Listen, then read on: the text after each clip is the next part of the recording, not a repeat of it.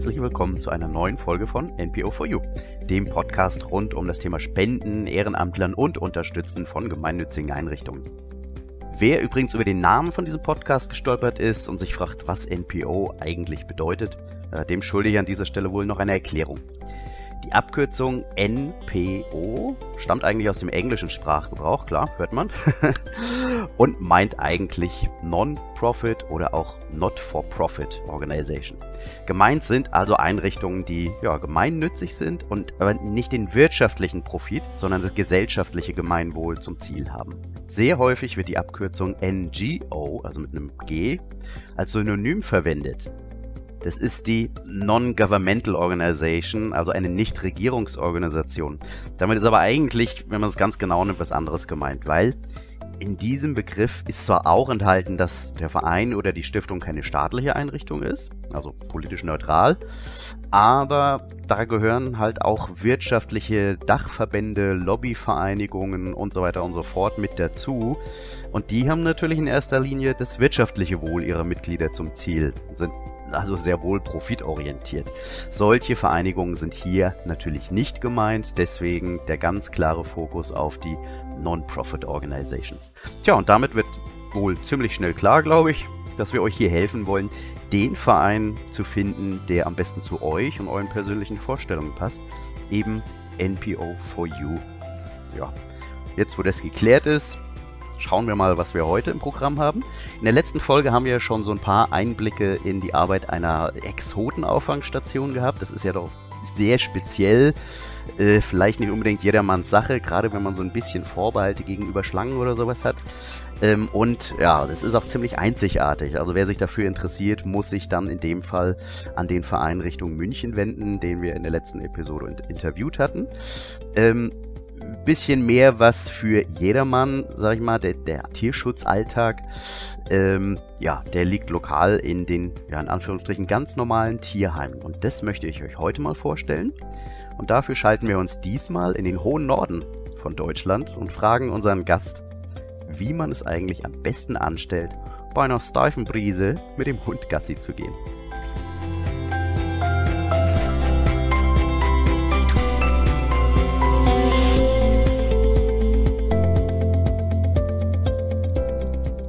Herzlich willkommen, Sabine Petersen, äh, Vorsitzende vom Tierschutzverein Kiel.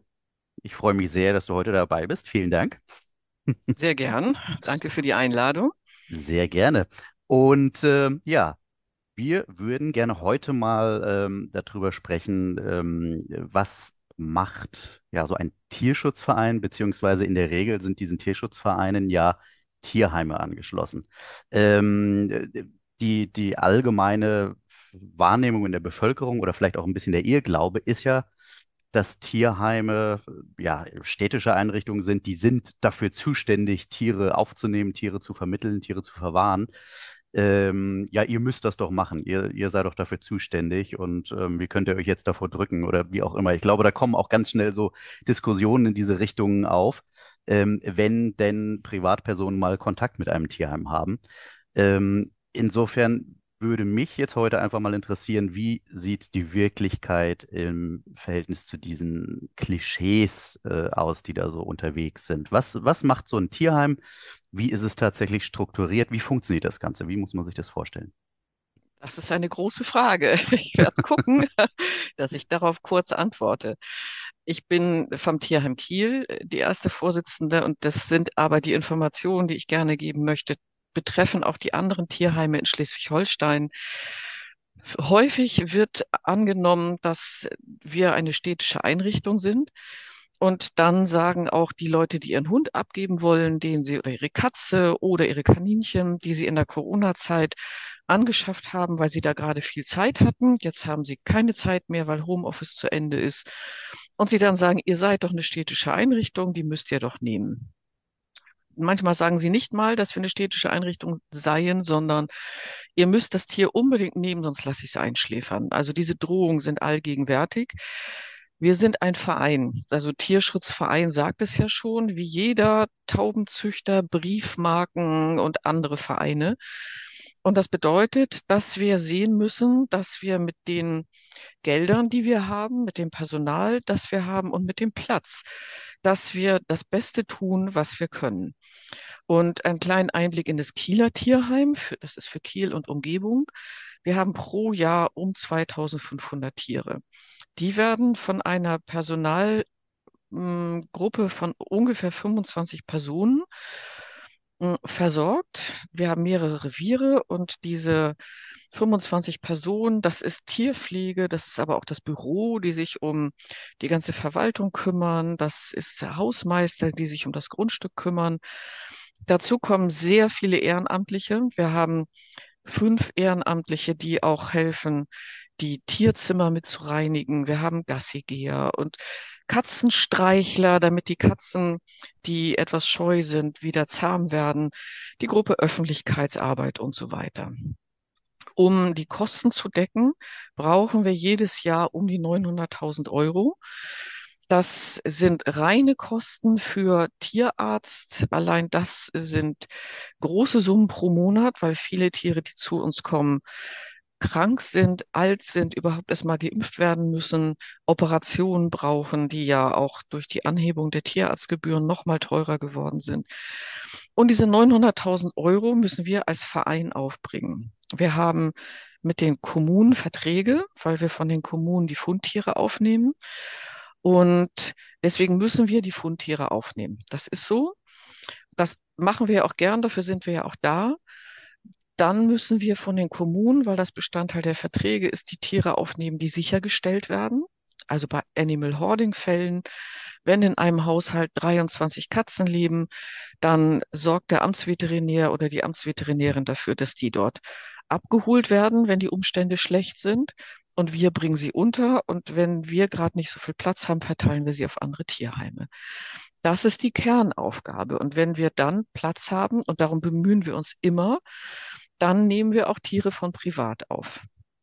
Und nun ist es leider so, dass gerade in der Corona-Zeit, wo die Hundeschulen dicht hatten, wo die Menschen sehr viel zu Hause waren, Hunde, Katzen und äh, Kleintiere, darunter meine ich Kaninchen, Meerschweinchen, angeschafft wurden. Jetzt ist Homeoffice in vielen Unternehmen gar nicht mehr nur eine Option. Und in der Corona-Zeit haben die Tiere gelernt, dass alle zu Hause sind. Und nun müssen sie damit klarkommen, dass sie länger alleine bleiben. Und die Hundeschulen hatten dicht, so dass die Hunde in der Zeit auch häufig keine gute Erziehung haben erleben können, weil es keine kompetenten Trainings gab. Und damit sind gerade im Augenblick viele Tiere, die von privat abgeben werden, schwierig, weil unerzogen. Das Letzte, was ich dir auf diese Frage antworten will, dann gebe ich den Ball zurück.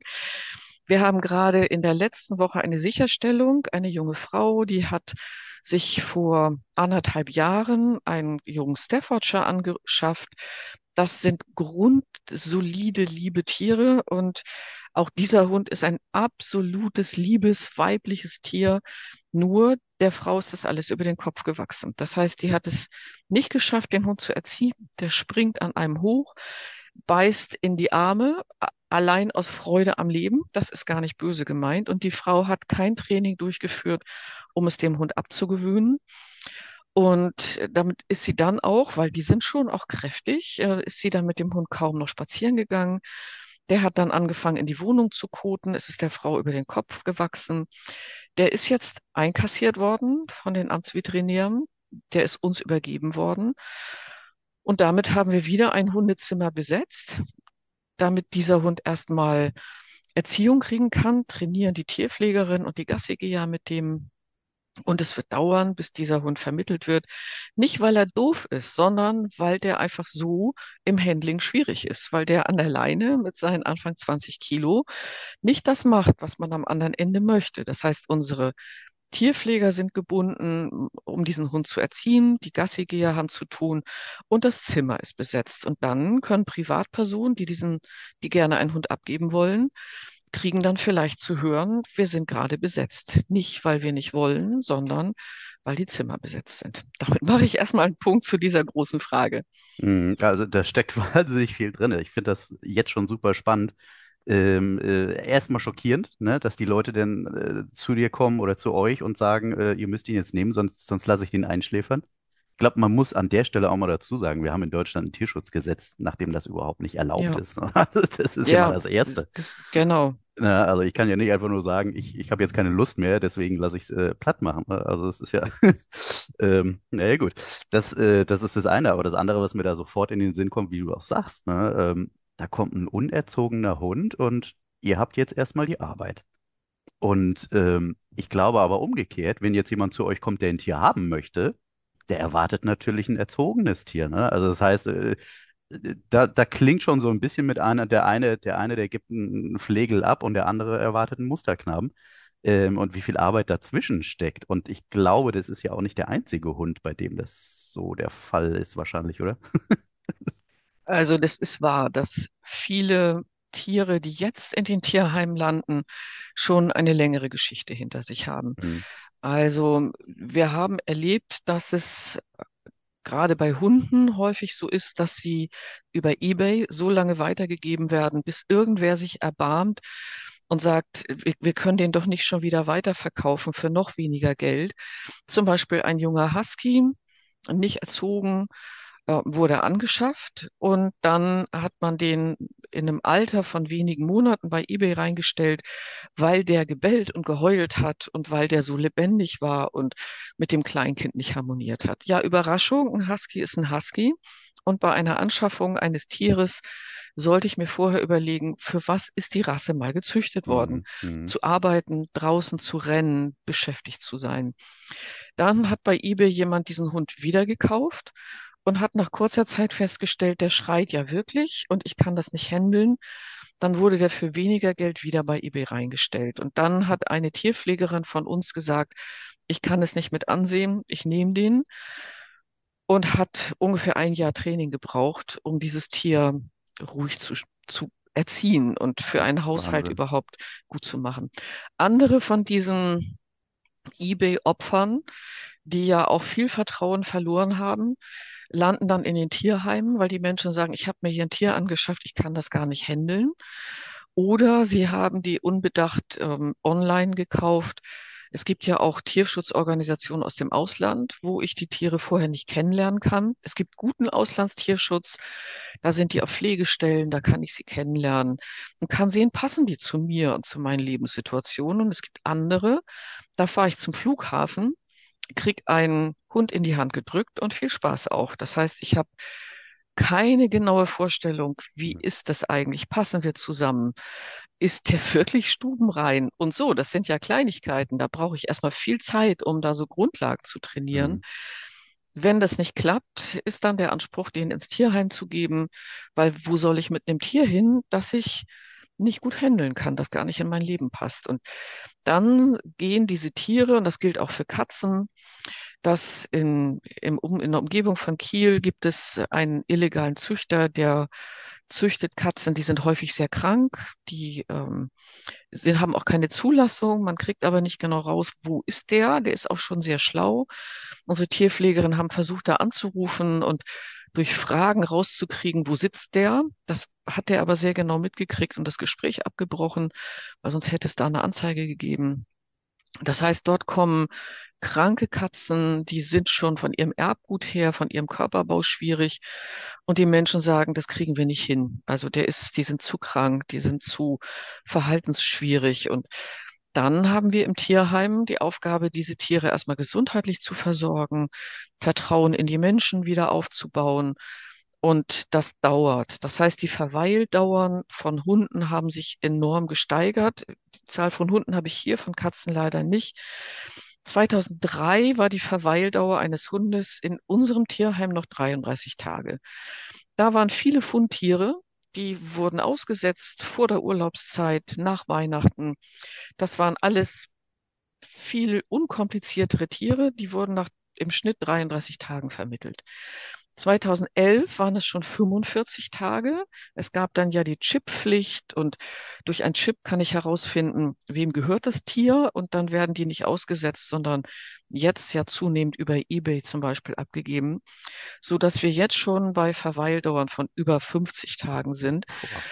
Und es wird steigen, weil wir vermuten, im November 22 sind die Tierarztgebühren enorm gestiegen, dass es noch mehr kranke Tiere geben wird, weil die Menschen einfach nicht mehr in der Lage sind, die Tiere zu versorgen.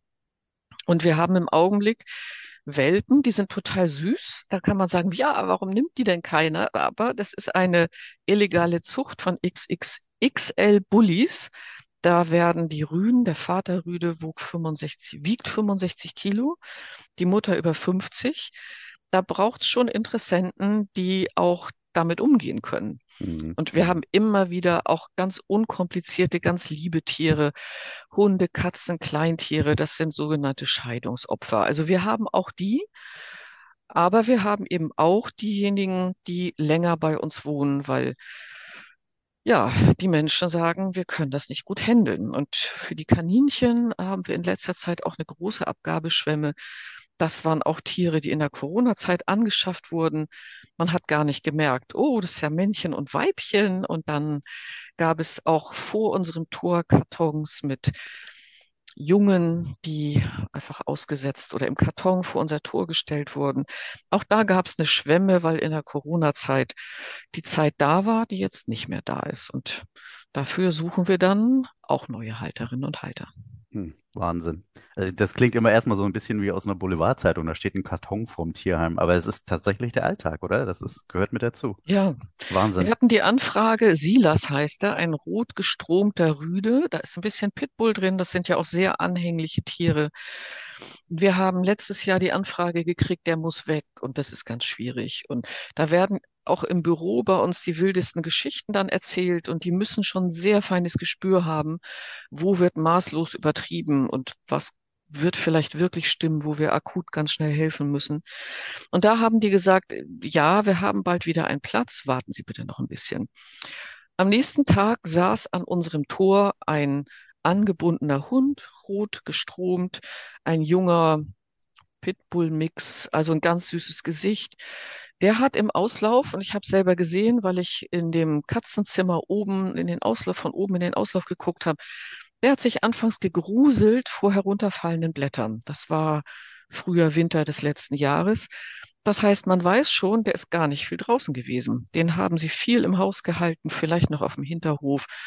Der hat so viel Sorge gehabt, dass der Himmel auf seinen Kopf fällt. Also das ist jetzt schon besser geworden und die Gassigeher trainieren mit ihm im Wald. Und ja, das klingt wirklich wie aus einem Boulevard-Magazin, aber das ist im Tierheim leider trauriger Alltag. Also da sind unsere Tierpflegerinnen und Tierpfleger müssen mit vielen traurigen Tiergeschichten zurechtkommen. Aber es ist dann ganz schön zu sehen, wie sich die Tiere entwickeln und wenn sie dann vermittelt werden, geht richtig so ein Raunen über den Hof. Der Hund so und so, die Katze so und so ist vermittelt worden und alle sagen, dafür machen wir es. Wahnsinn. Also ähm, klingt nach sehr viel Herzblut. Ich glaube, es geht auch gar nicht anders, wenn man im Tierschutz arbeitet. Ne? Reich wird man damit nicht. Ähm, du, ja, du, du, hattest ja vorhin auch schon, ähm, ich glaube, das war euer Jahresbudget, so diese grob 900.000 Euro, mit denen ihr denn immer so arbeitet, ungefähr viele Tierarztkosten, natürlich auch ein bisschen Personalkosten. Macht ja in jedem guten Unternehmen den, den, den, äh, Gros, den, den größten Posten, sage ich jetzt mal aus, die Personalkosten, weil man natürlich auch Fachkräfte, auch äh, äh, gute Tierpfleger und so weiter, das kriegt man ja nicht, die, die kann man ja nicht von Luft und Liebe bezahlen. Ähm, nun hattest du vorhin schon so ein bisschen die ähm, Vertragsgemeinden angesprochen. Das heißt, von denen bekommt ihr dann natürlich auch, ich sag mal, so eine Art Fundtierpauschale und auch wenn Tiere beschlagnahmt werden, dann wird die Behörde dafür ja auch äh, äh, Aufwendungen übernehmen, aber das sind ja keine 900.000 Euro. Das heißt, äh, eigentlich als Verein, der Rest wird wirklich über Spenden finanziert. Was, wie muss man sich das so prozentual vorstellen oder generell so die Finanzierung? Wie sieht das bei euch aus? Mehr als 50 Prozent von diesen 900.000 müssen wir selber aufbringen. Das heißt, Boah, dass Wahnsinn. wir mit der Stadt Kiel einen großen Vertrag haben, weil von da viele Tiere kommen, mit den Umlandkommunen kleinere Verträge. Und man muss auch ehrlich sagen, dass es viel weniger Fundtiere gibt, so dass wir jetzt mit den Umlandkommunen die Verträge ändern möchten, dass wir eine Pauschale kriegen. Dafür, dass das Personal einfach da ist und mhm. dafür, dass wir Räume vorhalten und mhm wenn dann so ein Animal Hoarding-Fall ist, wo wir dann ad hoc zum Beispiel zehn Katzen aus einer Kleintierlaube übernehmen, nee, es waren sieben, das habe ich übertrieben. Die wurden in Jetboxen übereinander gestapelt. Das ist jetzt zwei, drei Jahre her. Die wurden in Jetboxen übereinander gestapelt und haben in diesen Jetboxen, wir wissen nicht, wie viele Wochen gelebt. Und die waren, die Muskulatur war abgebaut und sie waren ähm, am Fell miteinander verklebt, die, die, äh, die Beinchen am Bauch, weil die sich einfach nicht mehr bewegen konnten. Dann müssen wir ad hoc viele Räume zur Verfügung haben, um diese Tiere aufzunehmen. Wir haben diese, diese ähm, Katzen, aus die lange in den Boxen gelebt haben, lange gehabt, weil die mussten ihre Muskulatur erstmal aufbauen. Und das hat für die Zeit, bis die Tiere vermittlungsfähig waren, hat das die Kommune bezahlt. Und die konnten wir auch schnell vermitteln, weil das alles Rassekatzen waren. Also nebenher, das ist noch eine sehr traurige Geschichte, aber mit einem Happy End. Und die haben alle ein tolles Zuhause gekriegt die Hunde, Katzen, Kaninchen, die länger bei uns sind, gerade die von privat abgegeben werden. Wer privat bei uns ein Tier abgibt, muss dafür 50 Euro Aufnahmegebühr bezahlen. Das deckt noch nicht mal die Impfung und die Erstuntersuchung beim Tierarzt, die dann fällig ist. Das heißt, dass wir als Tierschutzverein natürlich Tierschutz sehr im Zentrum haben, dass wir diese Kosten dann selber tragen. Für Wildtiere von den 2500 Tieren, die wir pro Jahr haben, sind ungefähr 1000 bis 1200 Wildtiere. Wir haben eine Wildtierstation, da werden Falken, Uhus, aber auch verletzte Möwen, die wir in Kiel ganz viel haben, Entenfamilien, wo die Mutter überfahren worden ist. Und für diese Wildtiere wird für uns, gibt es kein, es ist kein Fundtier, weil das ist kein Tier, das irgendwann mal im Besitz eines Menschen war. Insofern ist es rechtlich auch kein Fundtier. Dafür bekommen wir also auch nichts erstattet. Und allein die Tierarztkosten für die Versorgung der Wildtiere, damit die auch wieder gesund werden können, Igel, Möwen, die ganzen kleinen Wildvögel, kostet pro Monat 3000 Euro. Und das ist notwendig, um herauszufinden, was haben diese Wildtiere denn überhaupt? Warum sind sie krank? Was brauchen die? Was müssen wir für sie tun? Und deswegen sind von den 900.000 Euro Jahresbudget über die Hälfte nicht gedeckt über die Fundtiergebühren oder die Gebühren der Kommunen. Und darum sind wir extrem froh, wenn wir Spenden bekommen und wenn wir Erbschaften bekommen. Und ich denke, dass kein Tier in Schleswig-Holstein ohne Erbschaften lange überleben kann, weil diese großen Finanzspritzen, die helfen, für ein halbes Jahr Wasser unterm Kiel zu haben, braucht jedes Tierheim, um zu wissen, wir haben fürs Personal für ein halbes Jahr die Gehälter schon mal sicher. Also das sind ganz große, große Geschenke, die wir bekommen, die uns dann auch Luft holen lassen und wissen, wir können weiter in die Zukunft gucken und wir können so weitermachen. Und wir haben immer mal wieder Spendenaufrufe, gerade wenn wir besonders kranke Tiere haben, die teure Operationen haben. Und da gibt es teilweise überraschendes Spendenaufkommen. Und das sind jede fünf Euro, die wir bekommen, machen in Summe auch schon ganz viel.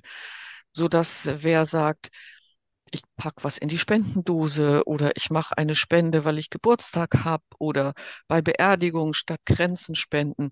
Das sind alles Summen, die uns helfen und gerade diese ganz vielen kleinen Beträge machen ganz viel aus, um das Tierheim wirtschaftlich am Laufen zu halten. Mhm. Also Erbschaften war nochmal ein super Hinweis. Ich glaube, da sind sich viele auch gar nicht so richtig bewusst, gerade wenn man selber vielleicht keine Familie mehr hat und äh, alleinstehend und nicht so richtig weiß, ja, was soll eigentlich mal mit meinem Besitz oder mit meinem Vermögen passieren? Ähm, das ist ja auch ein schwieriges Thema, da beschäftigen sich viele auch nicht so gerne mit, aber es ist nun mal so. Also ähm, wenn man dann damit noch was Gutes tun kann, und deswegen finde ich den Hinweis gerade sehr wichtig, dass das für die Tierheime auch mitunter äh, überlebenswichtig ist, sehr essentiell, diese, diese Art der Finanzierung ähm, sollte, glaube ich, da auch jeder nochmal in sich gehen, bei dem das vielleicht der Fall ist.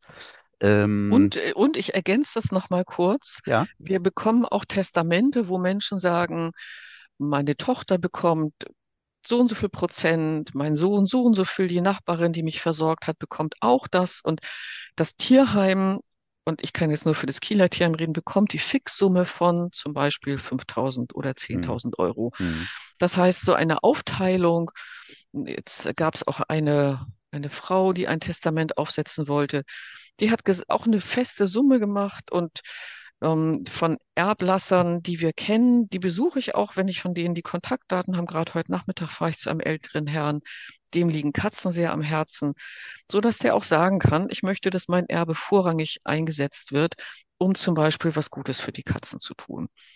Also so, so eine Art Zweckbindung dann auch schon direkt damit äh, mhm. einbringen. Ja, das ist ja super. Ja, also das gibt ja auch nach dem deutschen Spendenrecht, gibt einem ja fast schon die Garantie, dass das Geld auch wirklich dort ankommt, wo man das gerne sehen möchte und das jetzt nicht umgekehrt ähm, ja, keine Ahnung. Man, man möchte zwar die Katzen unterstützen, aber im Endeffekt wird es dann vielleicht, ich sage jetzt mal platt für Möwen ausgegeben oder was, was auch immer. Ne? Also man kann wirklich sagen, ich möchte, dass davon jetzt, keine Ahnung, das Katzenhaus saniert wird oder ein ganz neues gebaut oder wie auch immer. Ja, finde ich super. Klasse. Und die Menschen, äh, manche fragen sich ja auch, ähm, kommt das Geld überhaupt an? Ja. Und das ist das Gute an Tierheimen, dass Tierheime ihre Türen aufmachen. In der Corona-Zeit waren die ja lange geschlossen, um das Personal zu schützen. Jetzt machen die Tierheime ihre Türen wieder auf und dass dort alle sich auch ansehen können. Wie ist es eigentlich? Weil viele haben ja das Bild, dann würde ich auch gerne aufräumen mit diesem Vorurteil. Ach Mensch, die armen Tiere, bloß nicht ins Tierheim. Und wenn Menschen zu uns kommen, bei Führungen zum Beispiel sehen, dass in den Katzenzimmern so viele Wolldecken liegen und Versteckmöglichkeiten, mhm. dass die Hunde zu mehreren in den Ausläufern sind, dass die ausgeführt werden, dass teilweise die auch mit zu ähm, ZOS, Zielobjektsuche, dass die also auch Kopftraining bei uns bekommen, gehen die vom Gelände und sagen, ganz oft, ich bin beeindruckt. Ich hätte nicht gedacht, dass hier so viel wirklich für jedes einzelne Tier gemacht wird. Und das da gehen ja direkt eins zu eins die Spendengelder hin. Und ähm, das, das heißt, wer darüber nachdenkt, so eine Spende zu entrichten, kann sich ja gerne in dem Tierheim umsehen, um zu gucken, wo sind vielleicht Bauvorhaben, die anstehen. Weil für Bauvorhaben bekommt kein Tierheim Geld geschenkt. Und wir haben jetzt zum Beispiel, haben wir in Kiel vor, ein, unsere Vogelvolieren müssen neu entstehen. Das sind alles individuelle Bauten und diese Vogelvolieren, da wollen wir auch Wellensittiche, Kanarienvögel, denen ein Außengehege geben, damit die viel mehr Platz zum Fliegen haben und nicht diese Art widrigen kleinen Käfige. Und da sind dann ganz schnell 50.000 Euro zusammen. Und das werden wahrscheinlich eher 65.000. Da gibt es Zuschüsse vom Land. Das ist super. Es muss aber immer auch ein Eigenteil geleistet werden von mindestens 25 Prozent. Das muss so ein Tierschutzverein erstmal übrig haben, diese mhm. 25 Prozent, mhm. um sich dann zu trauen, so ein Bauwerk anzufangen. Und das jetzige ist einfach marode. Das, ähm, es regnet rein, es ist Rott, wir müssen was tun. Und auch für solche Eigenanteile für Bauvorhaben sind Erbschaften ein ganz großartiges Geschenk mhm. und Spenden mhm. natürlich auch. Ja, mach, macht das Budget ein bisschen planbarer, auf jeden Fall. Ähm, also man merkt eigentlich in diesem ganzen Gespräch, du redest auch ganz offen über diese ganzen Zahlen und so weiter. Ähm, äh, und, und auch äh, bei den Führungen ist das schon so ein bisschen angeklungen. Man ähm, kann kommen, man kann sich informieren. Also ihr seid da ja wirklich völlig transparent. Ne? Ähm, ich, ich glaube, das ist tatsächlich auch wichtig, wenn man spendet, dass man das gute Gefühl hat, jawohl, das Geld kommt da an, wo ich es letztlich auch sehen möchte. Ähm, gibt ja auch manchmal, also ich, ich habe auch schon diese, diesen Begriff Bettelvereine gehört. Oh, Weihnachten, dann kommen wieder die Bettelvereine an.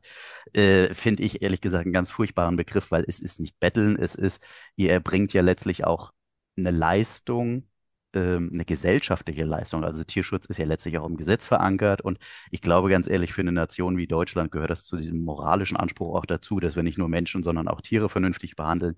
Insofern ist es nicht betteln, sondern hier wird ähm, eine Leistung erbracht. Und ähm, ich glaube, das muss man mal ganz klar sagen ähm, ihr bewerbt, was ihr könnt und was ihr macht und ähm, umso besser, wenn Leute das zu honorieren wissen. Ähm, insofern, was, äh, wenn wir über Transparenz reden, was gibt es da noch für Möglichkeiten? Geschäftsbericht auf der Webseite, Satzung, ähm, all solche Dinge. Da gibt es, glaube ich, noch einige Möglichkeiten, wenn ich jetzt bisher noch so gar nicht Berührungspunkte mit euch hatte. Was, was Ja, kann ich äh, da machen? Auf der Website ist natürlich unsere Satzung und wir haben ganz viele Informationen auf der Website, auch dass wir jeden ersten Sonntag im Monat Flohmarkt haben, damit Mhm. auch Menschen auf unser Gelände kommen, die sagen, ach, ich habe so Sorge, mir die Tiere anzugucken, aber für den Flohmarkt, da komme ich mal hin. Dann kann ich vordergründig mich um Flohmarktware kümmern. Das, die, der Flohmarkt wird von Ehrenamtlichen betreut, die nennen sich Soko Flohmarkt. Und wir bekommen Flohmarktware geschenkt, verkaufen die und das Geld geht dann eins zu eins für die Tiere. Unsere Öffnungszeiten stehen dort. Wir haben Dienstag, Donnerstag und Samstag nachmittags geöffnet. Wir haben dann immer auch eine Ansprechperson auf dem Gelände, Mhm. die äh, dann für Fragen zur Verfügung steht. Und wir bieten mindestens einmal im Monat eine öffentliche Führung an, die dann mehr Informationen gibt. Also das ist gezielt für die Öffentlichkeit. Und wir berichten auch auf unserer Website, dass wir Jugendarbeit machen. Das halte ich auch für ganz wichtig. Mhm. Dass ähm, wir haben einmal eine Jugendgruppenleiterin, die von uns auch bezahlt wird. Wir haben da, weil das muss sehr kompetent sein. Und sie macht zum Beispiel jetzt ein Jugendschutzfestival bei uns im Sommer. Es ist über einen Tag im Juli. Und dort können ganz viele Kinder kommen mit ihren Eltern, die zum Thema Tierschutz, Umweltschutz etwas haben und können das vorstellen, können sich austauschen. Dazu, dafür bekommen wir Fördergelder, um das durchzuführen, weil da gibt es natürlich ein kleines Programm. Dann machen wir in der Jugendarbeit Kinder lesen Katzen vor. Das ist ehrenamtlich begleitet. Das ist ein wunderschönes Projekt. Und da stehen auch die Kontaktdaten, wenn dort Kinder Interesse haben. Wir haben immer wieder Katzen, die sind scheu, vielleicht weil die Mutter eine Wildkatze war oder weil die Menschen sich nicht so gekümmert haben. Und es gibt Kinder in umliegenden Schulen, die trauen sich nicht vor Erwachsenen zu lesen. Die bringen wir in diesem Projekt zusammen. Das heißt, es gibt dann Ehrenamtliche, die das betreuen und Kinder werden dann, haben dann die Möglichkeit, wir machen es inzwischen einmal die Woche, wir sind 14-tägig angefangen und es ist super gut angenommen, dass dann diese Kinder alleine in einem Katzenzimmer sitzen mit einem Buch ihrer Wahl und den Katzen vorlesen. Und es ist zu sehen, wie diese Katzen durch dieses Vorlesen, ohne dass jemand nach ihnen greift, anfangen, Interesse zu kriegen. Und teilweise hat ein ganz zurückhaltender Junge am Ende eine scheue Katze bei sich hinten in der Kapuze gehabt, weil die Katze gemerkt hat, der will mich gar nicht anfassen, aber der klingt so toll. So, das sind Projekte, über die informieren wir. Und ähm, im Augenblick informieren wir auch über unsere Wild. Wir machen auch ähm, Naturschutzanliegen. Ganz viele Flächen, die wir haben, werden von einer Ehrenamtlichen jetzt als Wildblumenwiesen umgestaltet. Das Geld wird gespendet, gezielt hierfür. Darüber berichten wir auf der Website. Also das ist unglaublich viel, was ein Tierheim, ein Tierschutzverein macht. Wir besuchen Mhm. Menschen in Altenheimen mit Tierheimhunden oder ehemaligen Tierheimhunden. All das steht auf der Website. Ah ja, okay. Also es gibt schon, äh, höre ich raus, wahnsinnig viele Möglichkeiten, sich da auch ehrenamtlich einzubringen. Also Ehrenamt ist ein, ein großer, wichtiger Punkt bei euch. Ähm, wie sieht das aus mit Sachspenden? Also ich kenne das auch so, dass Leute gerne dann mal, der eigene Hund ist verstorben, und dann sagt man so, ja, man möchte trotzdem, dass das Futter oder die Decke oder der Kratzbaum, das soll dann irgendwie trotzdem noch einen Sinn und einen Zweck haben. Nehmt ihr sowas auch an oder teilweise vielleicht auch aus hygienischen Gründen eher nicht? Wie, wie ist das? Grundsätzlich nehmen wir das gerne an. Es ist so, dass äh, die äh, Katzentoiletten, da darf unten kein Urinstein in der Wanne sein, weil da sind Keime drin, die man nicht rausbekommt. Hm, Die, das Hundefutter muss verschlossen sein, weil teilweise wissen wir nicht, steht das vielleicht schon ein halbes Jahr im Keller, hm, so dass wir Katzendosen und Kratzbäume, wenn das in einem Zustand ist, dass es gut ist, das nehmen wir total gerne und entweder bekommen das die Tiere, die wir haben, Leinen und Näpfe und so weiter oder gerade auch äh, Spielzeug für die Tiere. Und wenn wir das selber gerade nicht verwenden können, weil wir davon gerade genug haben, verkaufen wir das auf dem Flohmarkt, so dass Menschen, die nicht so viel Geld haben, bei uns auf dem Flohmarkt für kleines Geld dann auch sich für ihr Tier was kaufen können. Ah ja, okay. Und ähm, was ich auch schon gehört habe, ähm, Leute, die selber vielleicht kein Haustier halten können, vielleicht auch, weil sie eine sehr kleine Wohnung haben, die aber trotzdem gerne so dieses, dieses Miteinander, ne? wir haben es eben schon so ein bisschen bei dem Katzenstreicheln rausgehört, aber auch vielleicht mit dem Hund Gassi gehen. Gassi-Geher habt ihr auch, oder? Ja, da haben wir ein, eine Gruppe, die ganz regelmäßig geht und wir haben jetzt gerade neue Kurse angeboten. Die ersten zwei sind schon ausgebucht. Muss man Der da einen Kurs machen zum Gassi gehen? ja, das muss man schon, weil die Gassigeherinnen und Gassigeher repräsentieren ja unser Tierheim nach Ah ja. außen. Mhm. Und es gibt bestimmte Zeiten, die, wo die äh, Tiere, die Hunde dann rausgegeben werden, bestimmte Wege, die wir gehen, damit die Hunde sich nicht gegenüberlaufen und dann vielleicht ein Hund, der Angst vor anderen hat, jedes Mal sich gruselt, wenn er durch das gleiche Tor einen anderen von vorne entgegenkommen sieht. Es gibt bestimmte ähm, Verhaltensregeln, zum Beispiel der Hund wird immer, wenn andere Hunde von vorne kommen, kurz gehalten. Die sollen sich nicht an der Leine beschnüffeln, um nicht das Verheddern der Leine und dann vielleicht irgendwie eine kleine Leinenaggressivität auszulösen. Also es gibt ein paar Spielregeln und dann das wird, das wird von Ehrenamtlichen und von einer Tierpflegerin erläutert. Das ist auch total informativ, weil als ich selber anfing, Gassi zu gehen, stand ich auch davor und dachte, wie mache ich das jetzt überhaupt? Und wo sind schöne Wege? Und wann muss ich den zurückbringen und so? Darf ich den füttern unterwegs oder nicht?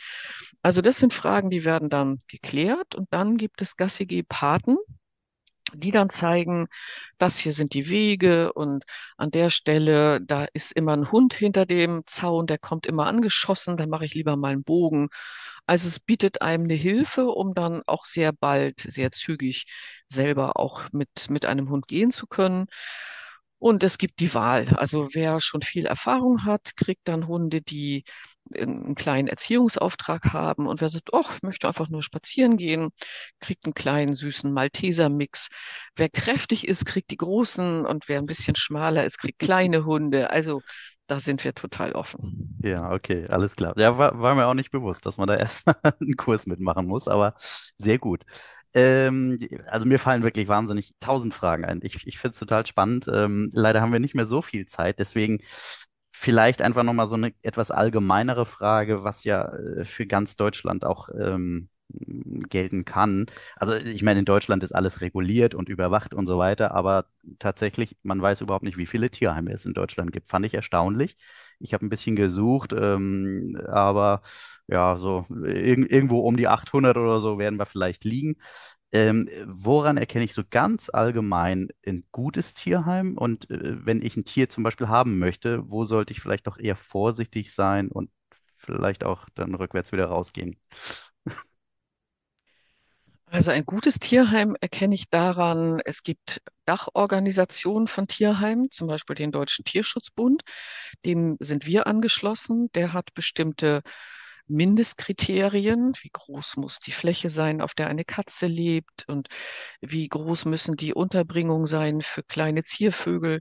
Und wenn das alles erfüllt ist, dann gibt es eine Auszeichnung und dann das Logo des Deutschen Tierschutzbundes. Das prangt auf unserem Auto.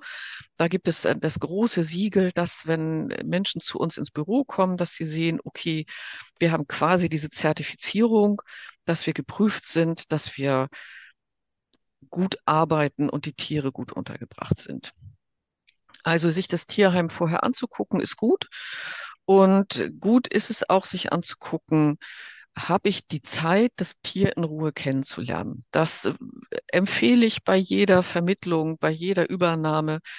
Und selbst wenn jemand sagt, ach, ich gucke doch mal bei eBay, äh, auch wenn die Tierheime meine allererste Adresse wären, möchte ich immer ein Tier vorher kennenlernen. Das heißt, ich selber habe zwei Hunde. Einen Hund habe ich vorher nicht kennenlernen können. Die ist total anders, als ich mir das vorgestellt habe. Die lässt sich kaum anfassen. Das ist nun mal so. Die ist knapp 14 und damit leben wir. Und die Hündin aus dem Tierheim, das ist eine Stafford-Hündin, die habe ich drei Wochen lang kennengelernt weil ich das so wollte. Damals war sie, galt sie noch als Gefahrenhund und ich habe sehr genau hingeguckt. Das heißt, ich war ganz oft mit ihr spazieren. Ich habe geguckt, wie reagiert sie auf, mh, mm, auf meine auf meine Hinweise. Also ist sie offen dafür oder ist sie total stur? Ich habe sie probeweise mit nach Hause genommen, um zu sehen, passt das mit meinem anderen Tier? Die Tierpflegerin haben mich beraten, passen die Hunde zusammen? Und ich, sie hat ein Wochenende bei mir Probe gewohnt. Also viel besser kann ich ein Tier ja gar nicht vorher erleben, als dass ich so ganz sukzessive das Tier kennenlerne.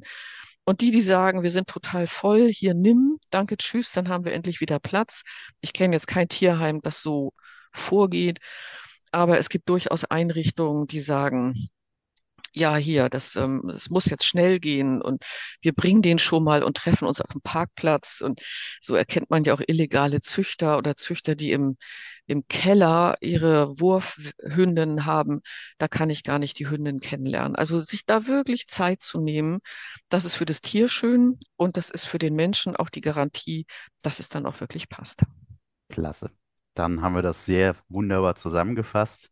Ich danke dir ganz herzlich, Sabine, und äh, wünsche für eure Arbeit alles, alles Gute. Vielen Dank. Danke, Danke, auch. dass ich hier heute darüber erzählen durfte und hoffe, dass das alle, die zuhören, auch interessiert hat und Ich mir was sicher. dabei war, was spannend war. Ich bin mir sicher. Vielen Dank. Mach's gut. Gerne. Tschüss.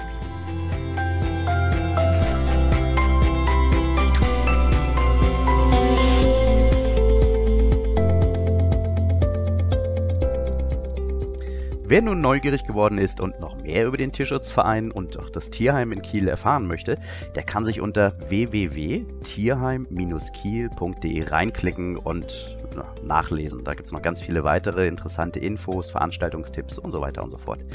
Alternativ könnt ihr aber natürlich auch ein anderes Tierheim unterstützen, das direkt in eurer Stadt oder Region liegt. Das muss jetzt nicht unbedingt Kiel sein, auch das ist ja ein bisschen weit ab vom Schuss, aber Tierheime gibt es ja quasi in jeder Stadt, in jeder Gemeinde. Insofern kann man hier sicherlich auch Gutes tun, wenn man sich dafür interessiert. Ein paar gute Tipps, wie man die Arbeit eines Tierschutzvereins besser einschätzen kann, haben wir in dem Gespräch mit Sabine vorhin bereits gehört. Ja, und damit sind wir heute schon wieder am Ende unserer Folge angekommen. Ich hoffe, es hat euch gefallen. Würde mich natürlich auch diesmal wieder freuen, falls ihr Kommentare oder Anregungen für diese Sendung haben solltet. Meine Kontaktadresse findet ihr in den Show Notes. Der Vollständigkeit halber möchte ich auch diesmal wieder betonen, dass ich für die Aussagen meiner Gäste ja, ganz generell keine Gewährleistung übernehmen kann. Die hier vorgestellten Vereine sollten bitte niemals als explizite Spendenempfehlung verstanden werden. Solltet ihr mit dem Gedanken spielen, an diesen oder einen anderen Verein spenden zu wollen, informiert euch bitte auch noch an anderer Stelle, ob die Ziele und Zwecke des jeweiligen Vereins euren persönlichen Erwartungen entsprechen. Und jetzt bedanke ich mich fürs Reinschalten und Zuhören. Falls euch der Podcast gefällt, könnt ihr ihn auf der Podcast-Plattform eurer Wahl abonnieren, um keine Folge zu verpassen. Danke und bis zum nächsten Mal. Ciao.